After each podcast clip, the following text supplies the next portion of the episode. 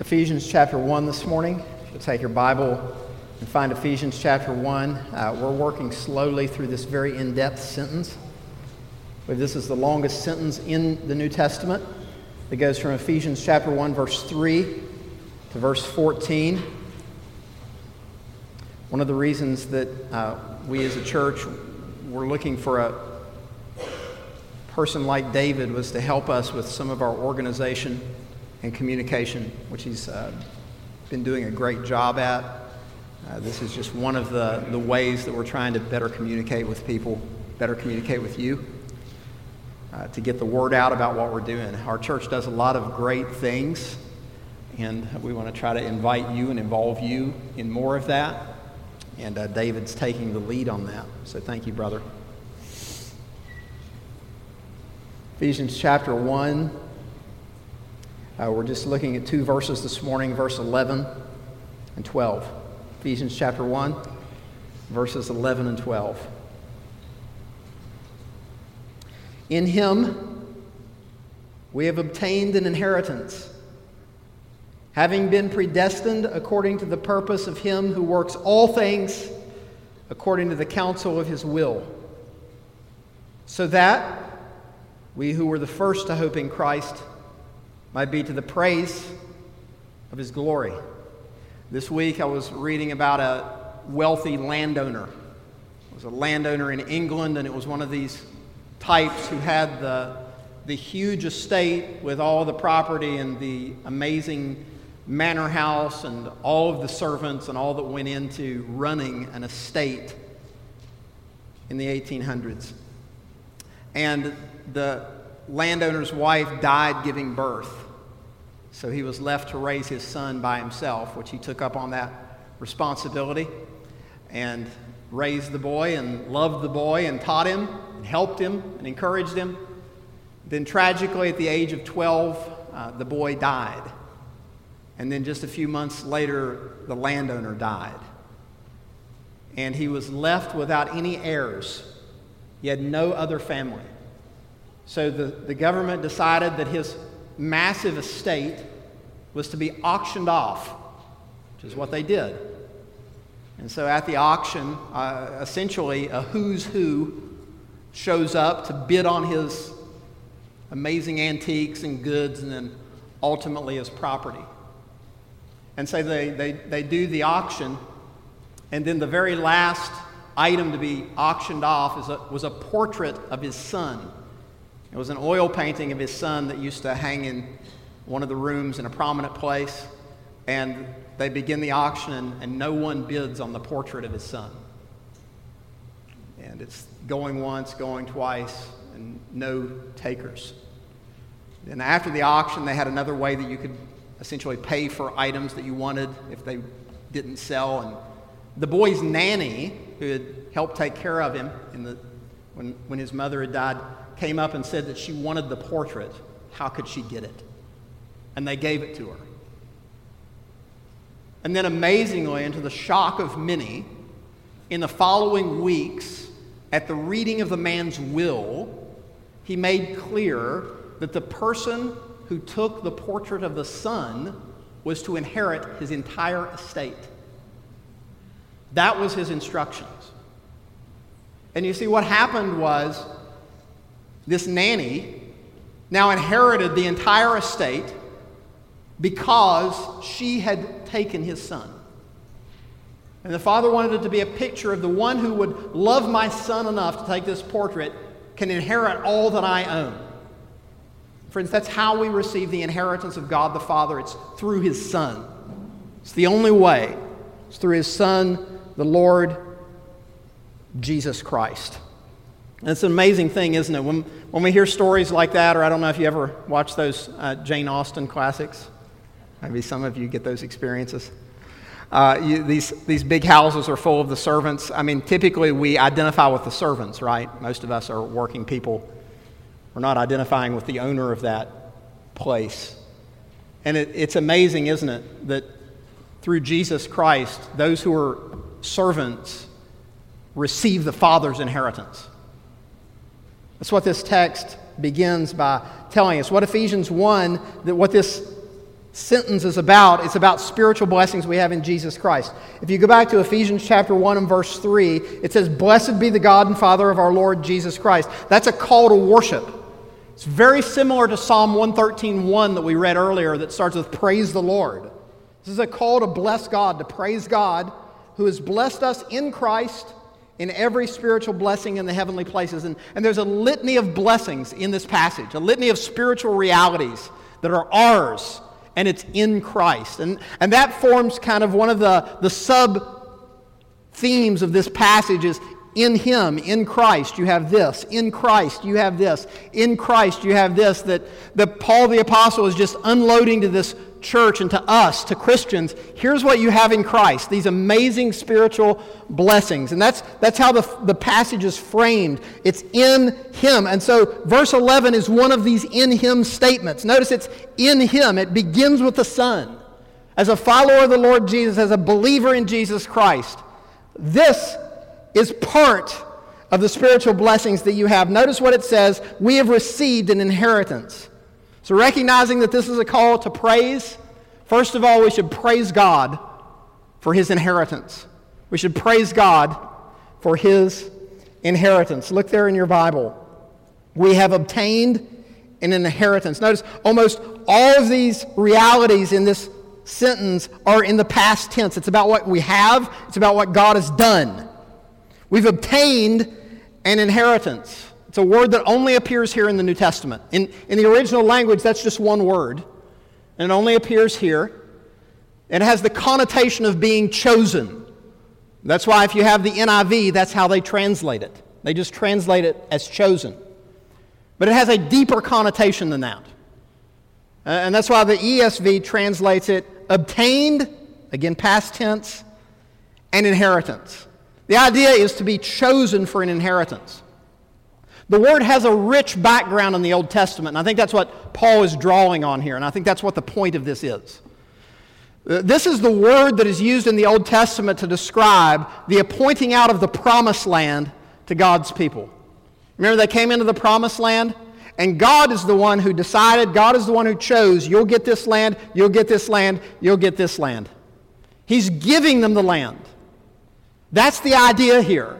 God giving us God has given us an inheritance. And I think the, the point of this is remember who he's writing to here. He's writing to, to Christians in Ephesus, which is a dark, pagan, Greek city.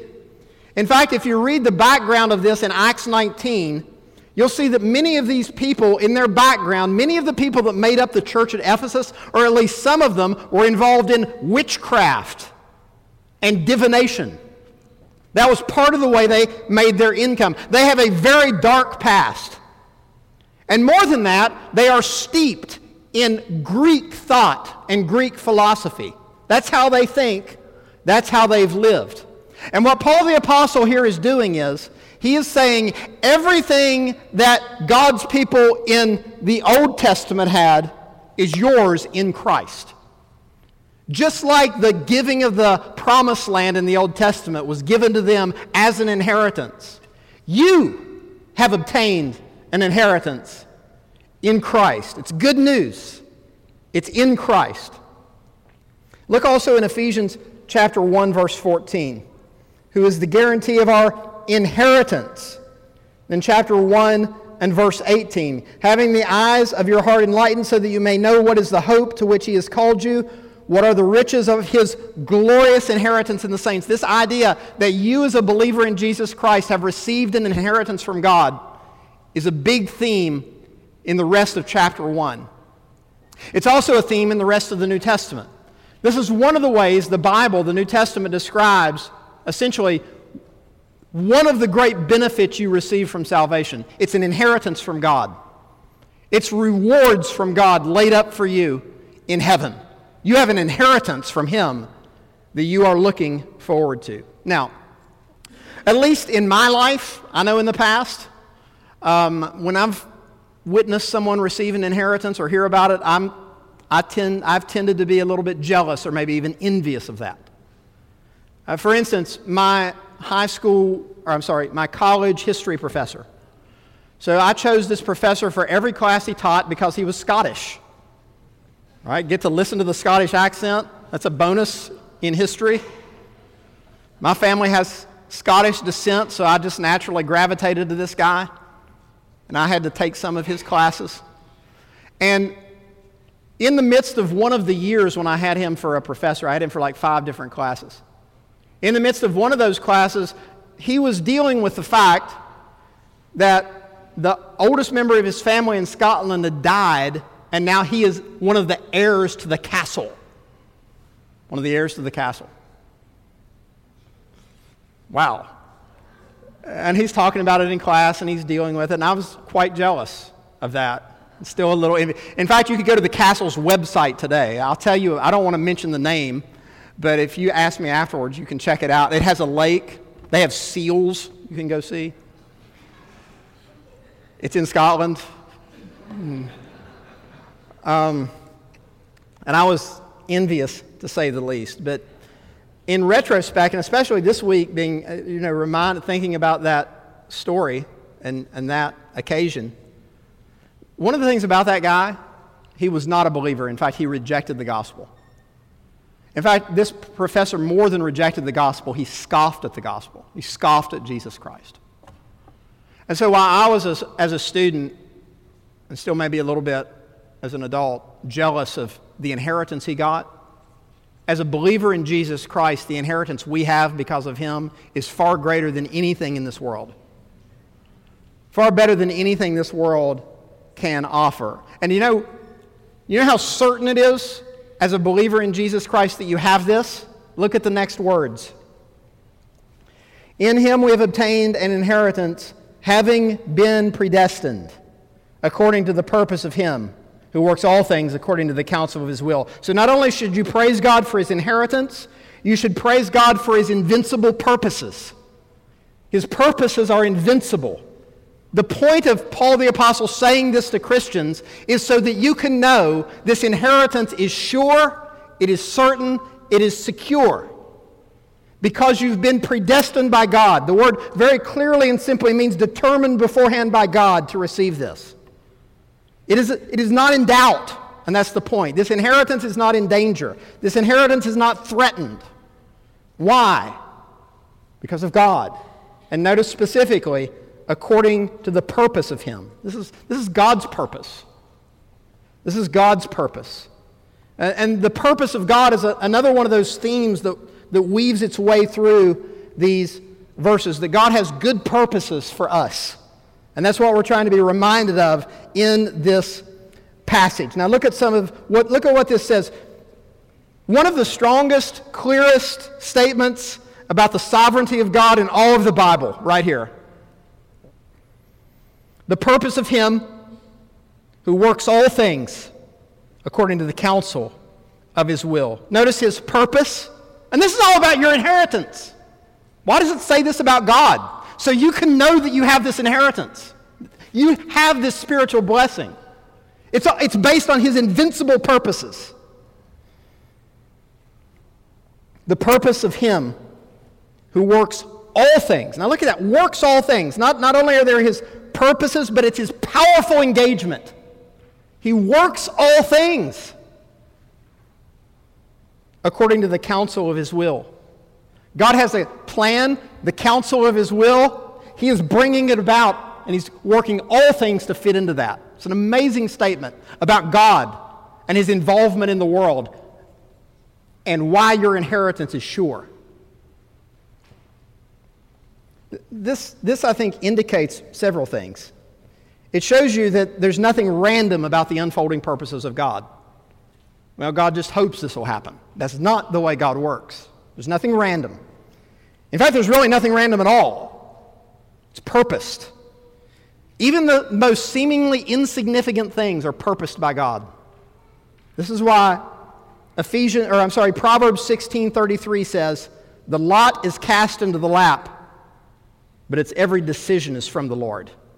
The most seemingly insignificant thing of tossing a lot have no idea what choice to make in the old. this is one of the ways they made decisions in the ancient world whenever they were essentially were at the end of their wits had no other way to make this decision we've got essentially two qualified people for this position. They're equally qualified. How do we choose? Cast a lot. Every decision is from the Lord.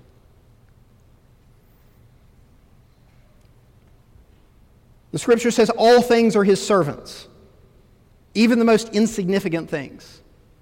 The scripture says that not a sparrow falls apart from our Father. God feeds lions. He's involved in all. He works all things. His powerful engagement. Look at how Isaiah says it in Isaiah 46. Isaiah 46. And notice how this, this is going to be tied, like Ephesians 1, God's working our salvation. Isaiah 46, 8 to 13. Remember this and stand firm. Recall it to mind, you transgressors. He's talking, by the way, to Israel there. Remember the former things of old, for I am God and there is no other. I am God and there is none like me. Okay, well, how is there none like you? Here's how. Verse 10 declaring the end from the beginning and from ancient times things not yet done, saying, My counsel shall stand, and I will accomplish all my purpose. Notice that certainty there. God has counsel, He has purpose, He has plan. It will be accomplished. No wondering, you know, what's going to happen to my people? I mean, my goodness, are they going to make it or not? God doesn't reason or think that way. Verse 11. Now look at the example of God accomplishing all his purpose in verse 11, and this is just astounding. Verse 11 calling a bird of prey from the east.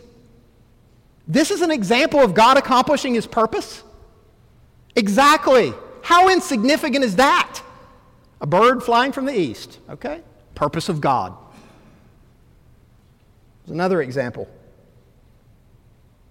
The man of my counsel from a far country. Wise man shows up. Why? One reason God's purpose. I have spoken, I will bring it to pass. I have purposed, I will do it. Now, now here he's going to tie it to salvation. This, this fact that God is working all things, he declares the end from the beginning. He's purposed, he's going to accomplish it. Now he's speaking to his rebellious people, Israel, in the Old Testament. And now he's going to say, I'm going to bring about salvation. Look at it. Listen to me, you stubborn of heart, you who are far from righteousness. I bring near my righteousness, it is not far off and my salvation will not delay. I will put my salvation in Zion for Israel, my glory. Salvation in Zion is salva- Zion is like Jerusalem. Jesus is salvation in Zion. God brings that about. And there, there are some people, in fact, many people who think that God is just involved in some things, maybe the big things. The scripture says God causes the grass to grow involved working all things according to the counsel of his will. Now, see, the way we live, the way we have to live, circumstances happen and we respond to them, right? Car breaks down, deal with it. It's not fun. This issue comes up, got to deal with it. What, what happens in our life and to us is circumstances happen, things happen, then we just have to deal with it based on the circumstance. Now, don't transpose that experience to God because it's not that way for God. It is that way for us. In fact, furthermore, we have plans and purposes, don't we? Yeah. We make plans, we have purposes, there's things we want to accomplish, things we want to do. We make plans to bring them about. God gives us that ability. We can do that. But what happens in our plans and our purposes? Well, one thing, oftentimes we don't have the power or ability to carry them out. It's never the case for God. God never lacks in power or ability. Or what happens with our plans and purposes? I mean, have you heard of Murphy's Law? I'm assuming this is not just something for people who grow up in West Virginia. You are familiar with Murphy, this so called law that if something bad can happen, it will. It's just the world we live in. I had a friend that I grew up with, and he told me one time, you know, Murphy has moved into my house. It's just seemingly the norm of life. It's not that way for God, though. It's not that way for God. God's not in the heavens just responding, oh, what can I do about that? God is working all things according to the counsel of his will, much of which we don't know or understand. And we also live in this world corrupted by evil. And we understand and recognize there are evil plans brought about and purposed by people in the world. Look at what Genesis 50 says about the evil of Joseph's brothers. This is where Joseph's brothers plot to, well, first they're going to kill him because they hate him. And then they say, oh no, let's not kill him. Let's sell him as a slave. let's make some coin off this jerk. So they sell him, and right by chance, he just ends up in Egypt. No. Genesis 50, 19 and 20. This is after they've all gone through lots of interactions. Joseph said to them, Do not fear, for am I in the place of God, which tells you something about the way Joseph views his circumstances and the exercise of his authority in this case.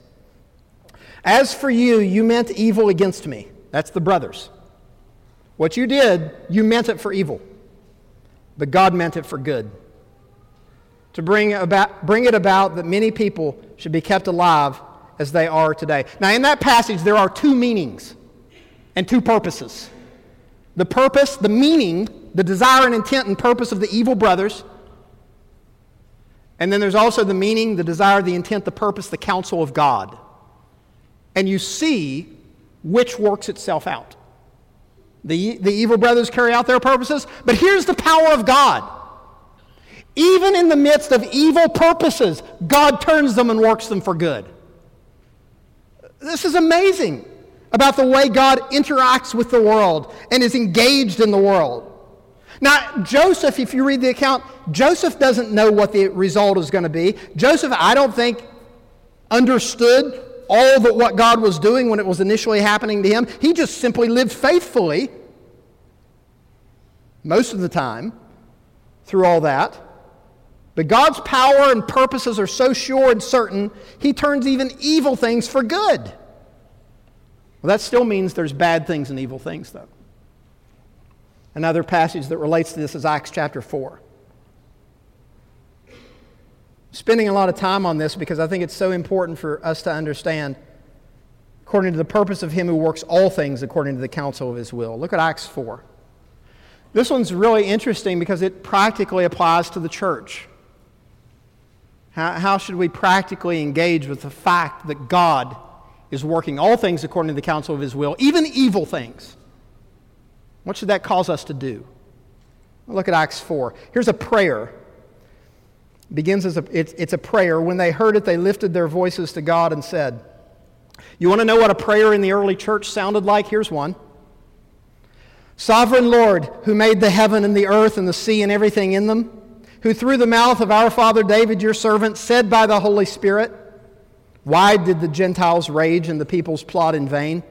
The kings of the earth set themselves, and the rulers were gathered together against the Lord and against his anointed. So look at what's happening here. That's Psalm chapter 2, essentially just being fulfilled in Jesus. That, that the rulers of the world and the people had come against God and against Jesus. Verse 27. Here's how it specifically happened in history. For truly in this city there were gathered together against your holy servant Jesus, whom you anointed, both Herod and Pontius Pilate, along with the Gentiles and the peoples of Israel. So Herod, Pontius Pilate, Gentiles, people of Israel all bring about an evil act. In fact, I believe the most evil act ever propagated in the history of humanity. And it's they do it, and they purposed it, and they planned it. And they carried it out, and they're guilty for it. Verse 28.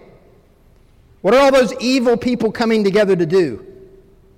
To do whatever your hand and your plan had predestined to take place. Now look at the next verse.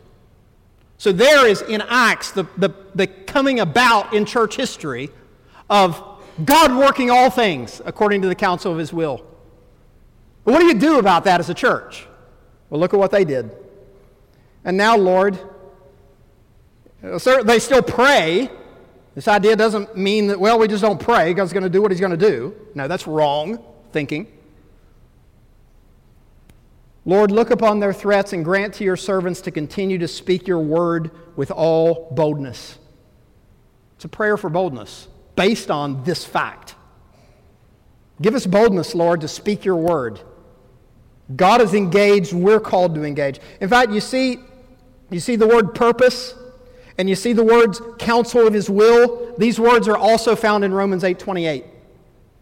a passage that many of you know that's just been a great encouragement to us Christians throughout the generations, Romans 8 28. And we know that for those who love God, all things work together for good. There's this idea again of God working all things. This text adds another element to this fact that God works them all for good. This is why the invincible purposes of God, his invincible, indomitable providence, is so encouraging and should be encouraging to Christians. Because it means that whatever you face, you may not understand why or how you're going to make it or what it means. You do know God has good purposes and intents behind it.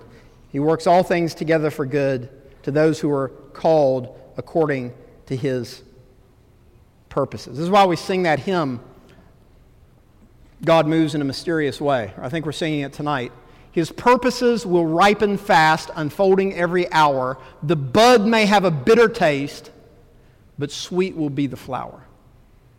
And oftentimes, you won't know or can, and can't know in this life the why questions. Or, or there's going to be some events you're not going to know how it's going to work out for good, but you do know that it will because God works all things according to the counsel of his will. In fact, I think there are things that happen in our life that won't work for good until the next generation after we're dead and gone. And you can trust God and know that he's working all things for good. So that's why you trust him. Just one more example, just because I can't resist. It's just this so prominent in, in the scripture. Philippians chapter 1, Paul's in jail. I mean, my goodness, you look, here's the Apostle Paul the, the, the missionary in jail. Wow, this is bad for the gospel, right? From a human standpoint, it looks like, man, this is, this is not good. Philippians 1.12, which the Awana kids memorize. I, can't, I don't have it memorized, so I can't quote it. But he says in that verse, these things that have happened to me have served to what? One of you kids want to say it? Philippians 1.12. Advance the gospel advance the gospel. Wouldn't Paul be out, being out on the street, traveling around, do better to advance the gospel? Not in God's plan. How do you, how do you witness to Caesar's household or Caesar if you're out on the street? Probably not going to get access to him that way. Got to use a different channel. Oh, how about the prison system and the Roman legal system that allows a Roman citizen to appeal directly to Caesar? There's a way to get the gospel to Caesar. Amazing to advance the gospel, being in jail. Your inheritance is secure. Here's why everything according to the counsel of his will. Now that's perplexing, isn't it? Well, friends, it shouldn't just leave you perplexed. You know what it should cause you to do? Praise him. Remember, that's what this passage is about. Sure, it's perplexing. There's none of us like that, or that can fully understand that, or wrap our arms around how God can work all things for good for us, His people. We can, how do you comprehend a being whose purposes are invincible when our purposes are fraught with peril and regular to fail? God is not that way. You should praise Him for His glory. This is one of the, this is one of the frustrating things about predestination. One of the frustrating things is the way people treat the doctrine is they like to argue about it and dissect it intellectually.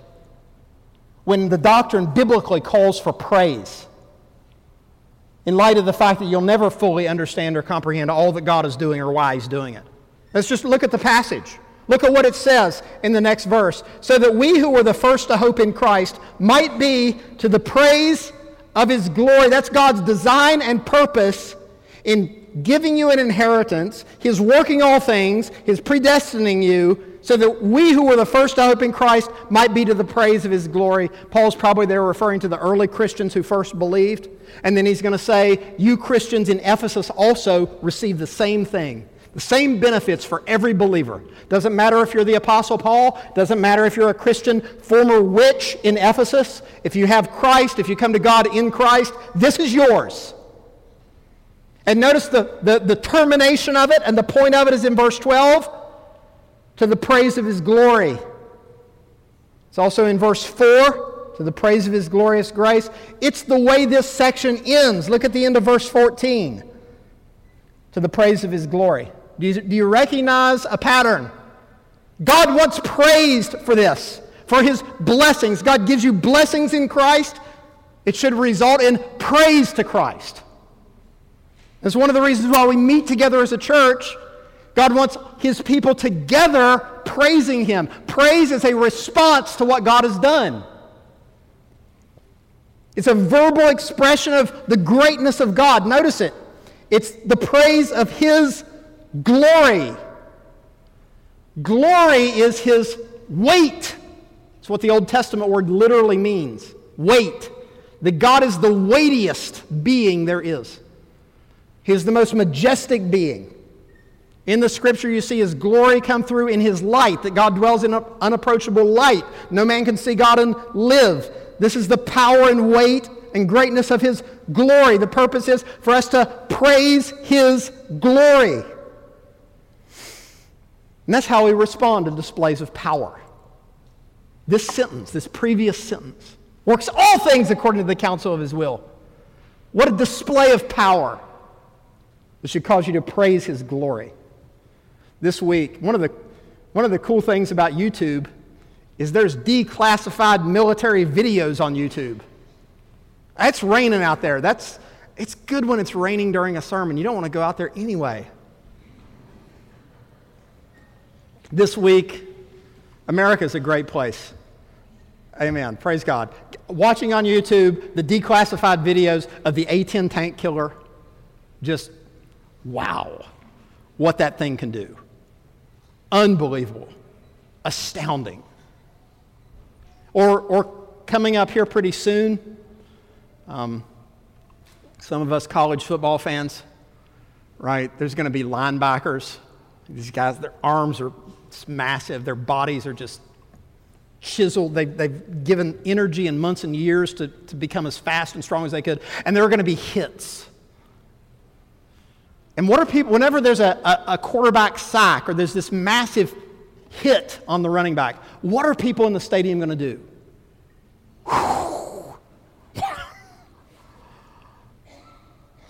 What are you going to do in front of your TV? Well, maybe nothing. But people respond to displays of power. They also dis- respond in a certain way to displays of majesty. People who go to England like to see the crown jewels. And they go in and they, they, they, they're standing in front of these glass cases with this ridiculously expensive, priceless jewelry, and they're like, oh, wow, look at that one. They respond to acts of skill. You, you, look, you see Rembrandt's Night Watch or some amazing piece, uh, you, the uh, Sistine Chapel ceiling. Whoa. How do you respond to good deeds? You see a video of a fireman rescuing a drowning child. What do you say? Wow, that guy's awesome. That is amazing what that guy did. I wish I could be that guy. You praise great things. It's part of the way we're made. You rejoice in great things. And friends, what God has done is infinitely greater than any of that.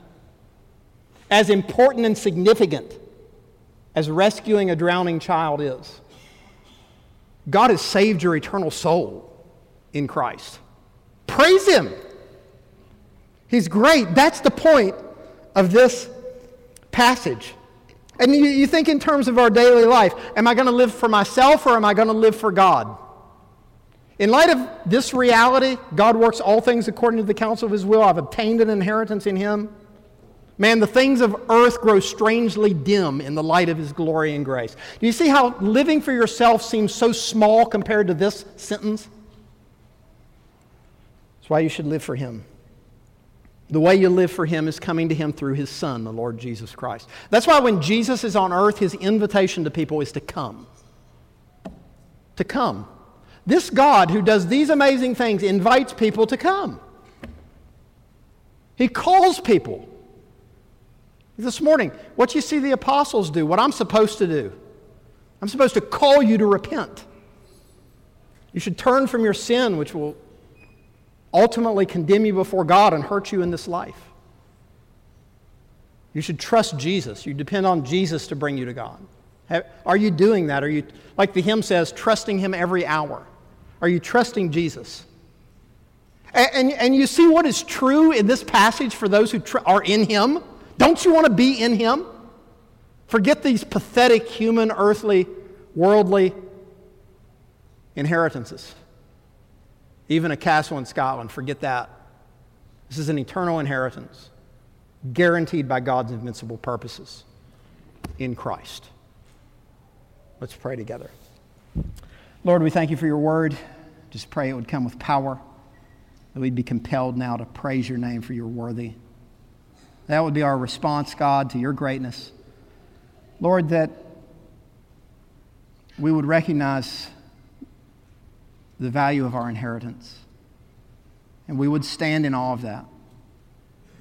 And God, as we're perplexed in many ways by your greatness and the way you work, help us to praise you for your worthy. God, and I pray that many would stand in awe and see the glory of Jesus and turn to him and turn again away from the vanities of this world which are passing away. This world is passing away. This world and the things of this world are passing away. And people would turn to Jesus Christ and trust Him. And they could walk away knowing because of your invincible purposes. Through Him, they've obtained an inheritance. So I pray this would hit people as good news.